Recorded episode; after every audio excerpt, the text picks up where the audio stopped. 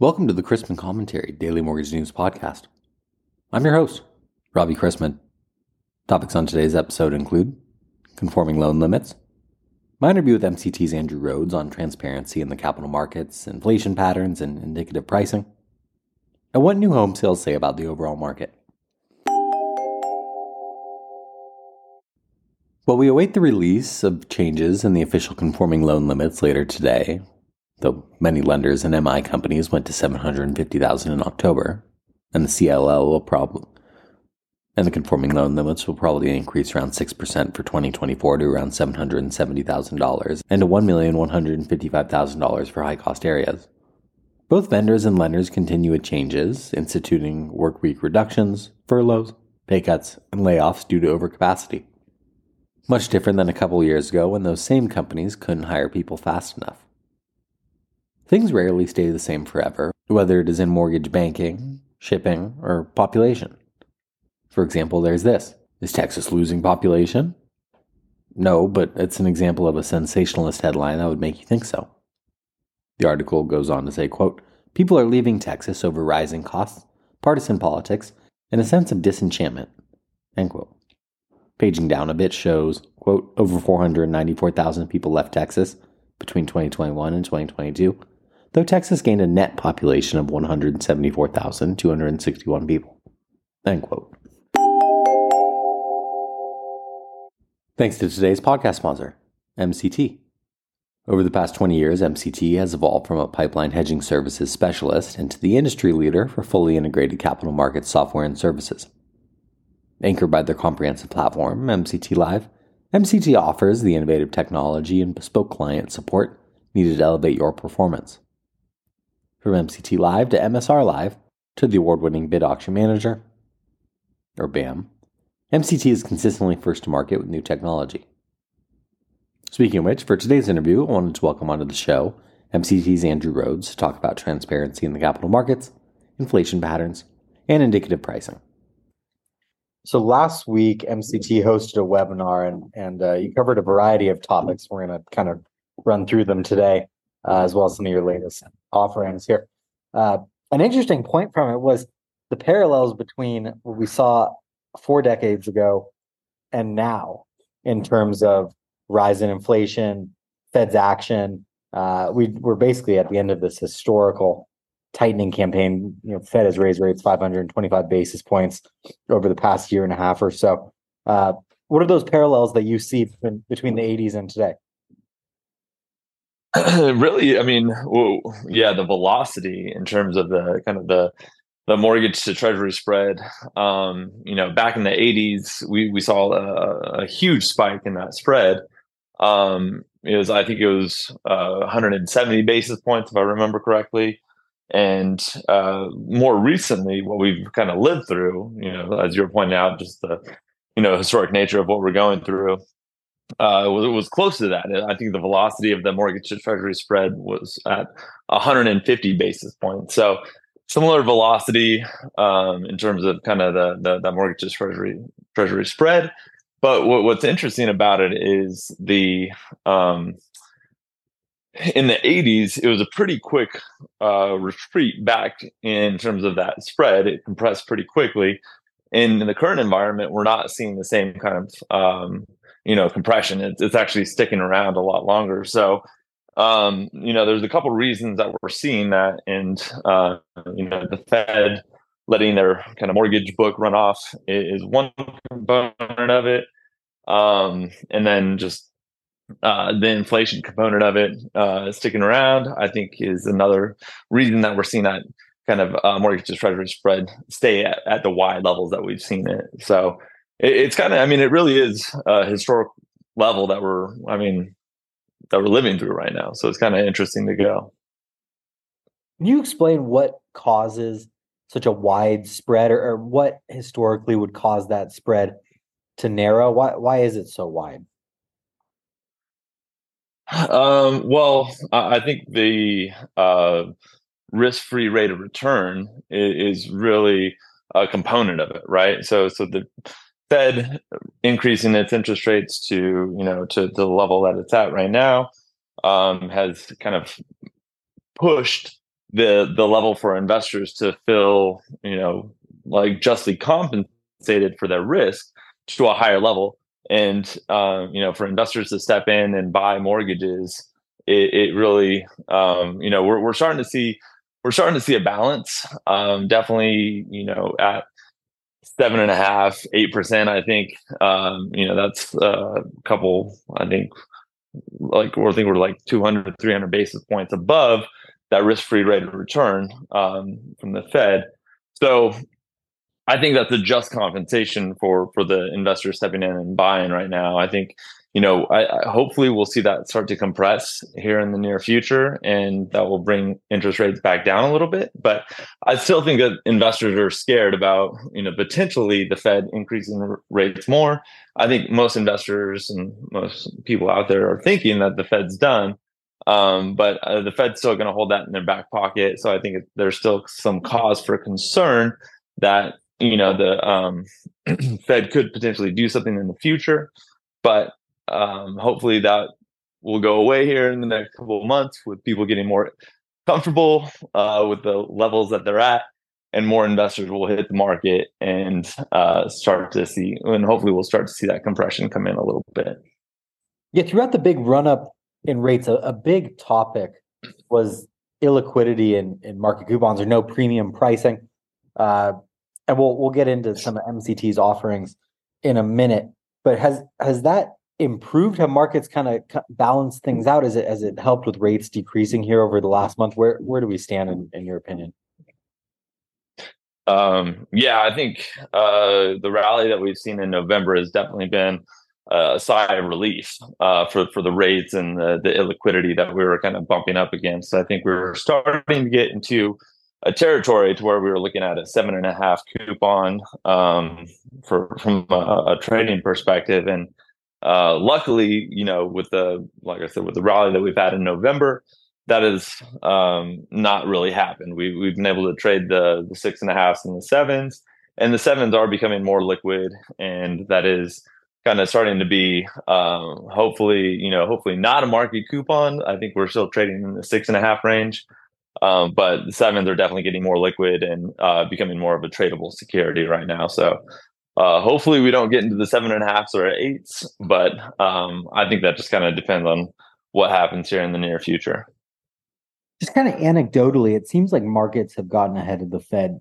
four or five times at this point, uh, and have had to reverse course, and, and we're even, you know, I, in my opinion, I feel like we're ahead of the Fed currently, where it's okay, maybe the Fed's done. We're pricing in a, a chance for rate cut as early as March.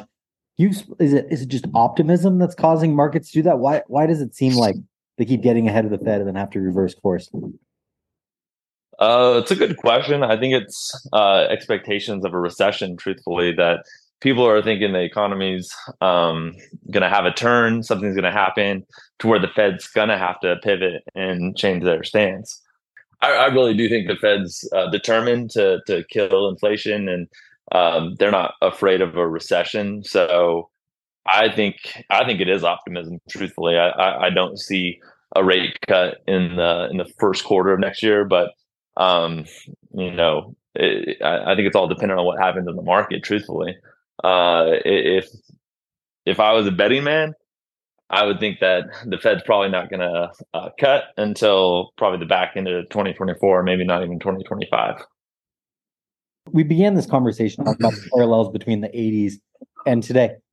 What lessons do you think the Fed took from the 80s, and then I guess applying it to potential future quantitative easing or, or tightening campaigns? What do you think the, the Fed will uh, glean from today?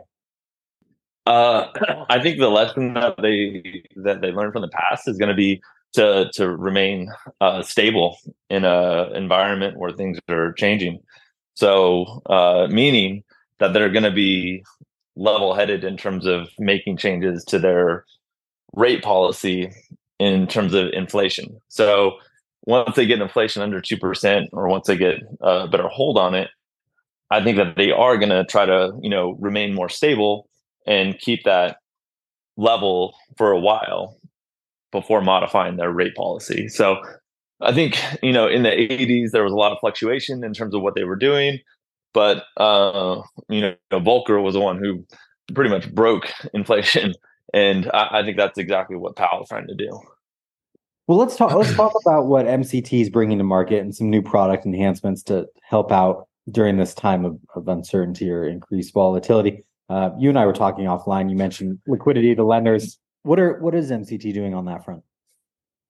Yeah, so we're we're just trying to uh, open up access to um to, to the lenders in terms of kind of additional functionality in terms of being able to to get access to pricing for uh, a longer dated uh, settlement. So um, you know, a lot of the market right now is all purchase driven. Uh, there's a lot of builders out there who are offering lower rates, lenders trying to get into that business, and uh, with that becomes some uncertainty in terms of kind of being able to provide a price uh, out, you know, past 120 days.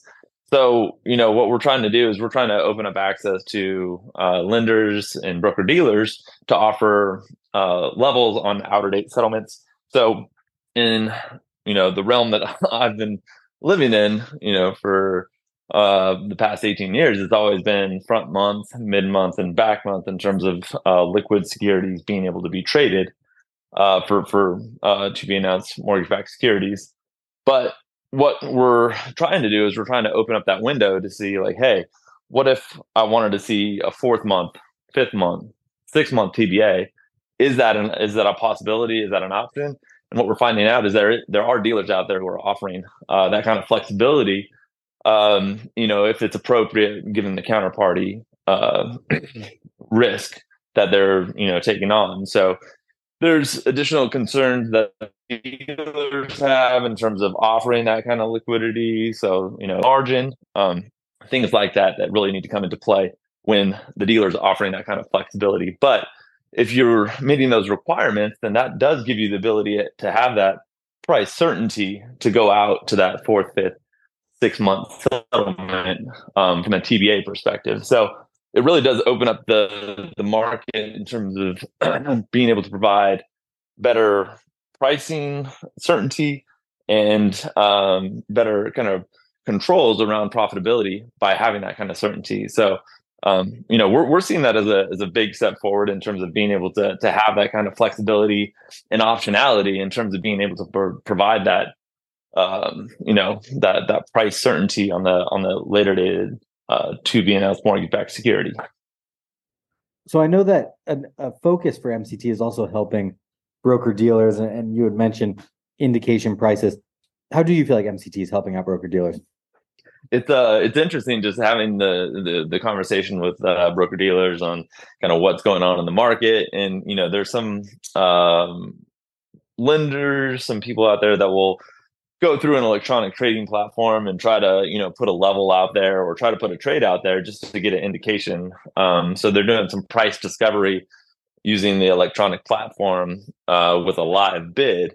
And that doesn't really help out your relationship with the broker dealer um, doesn't help you out. So we have uh, developed some functionality to where you could actually request uh, indication level from a dealer through the uh, electronic platforms right? So going through MCT, you're able to go and say, hey, you know, what is a UM 37 and a half trading or in January, what is that trading at right now?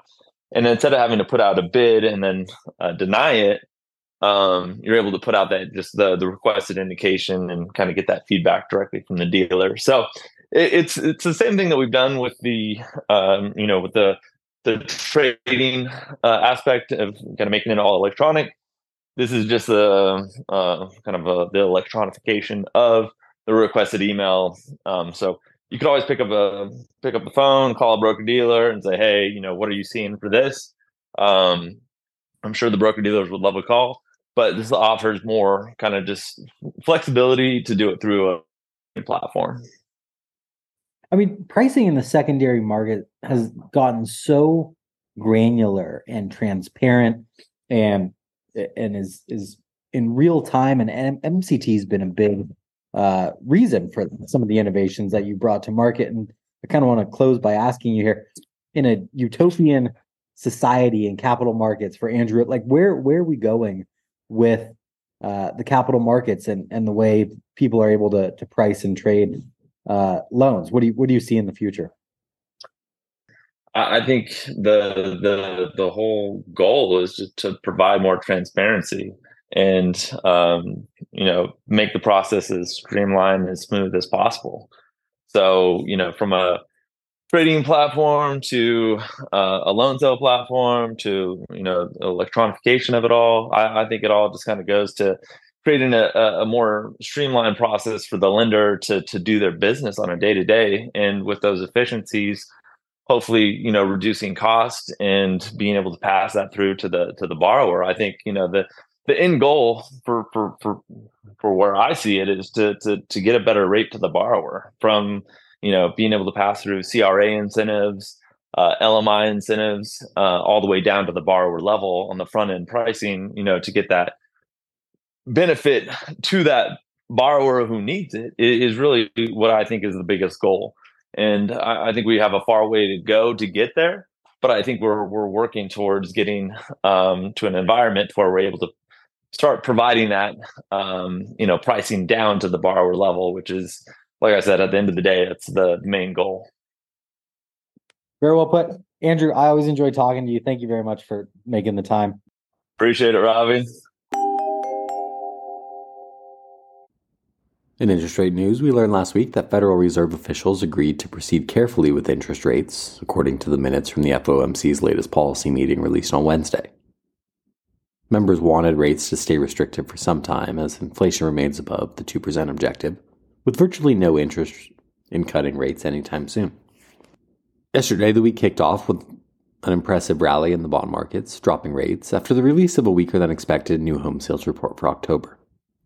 New home sales fell 5.6% in October to a seasonally adjusted rate of 679,000, according to the Census Bureau.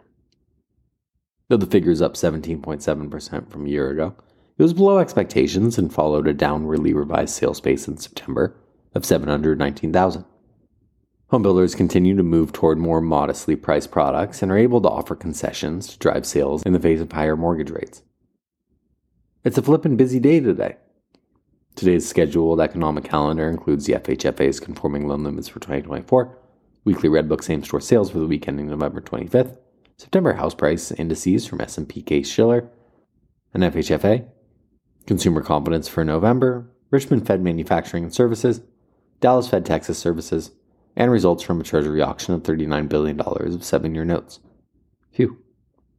Following last week's break, Fed speak resumes with Chicago's Goolsbee, Governor Waller, Governor Bowman, and Governor Barr all delivering remarks. Later this week brings the latest reading on the Federal Reserve's favorite inflation gauge. The PCE reading on core inflation is expected to show a 0.2% month over month and 3.5% year over year increase. We begin the day with agency MBS prices slightly worse from Monday, the 10 year yielding 4.40 after closing yesterday at 4.39%, and the 2 years down to 4.88. Let's wrap up with a joke and some housekeeping. I asked my wife what women really want. She replied, a tent of lovers. Or perhaps she said attentive lovers. I wasn't really listening. Thank you to MCT. MCT's technology and know how continues to revolutionize how mortgage assets are priced, locked, protected, valued, and exchanged, offering clients the tools to thrive under any market condition. If you have any questions about the podcast or sponsoring opportunities, send me an email at robbie at robchrisman.com. Visit robchrisman.com for more information on our industry partners, access to archived commentaries, and how to subscribe to the daily mortgage news and commentary. To listen to or download past episodes of this podcast, search Mortgage News on any platform you get your podcast from.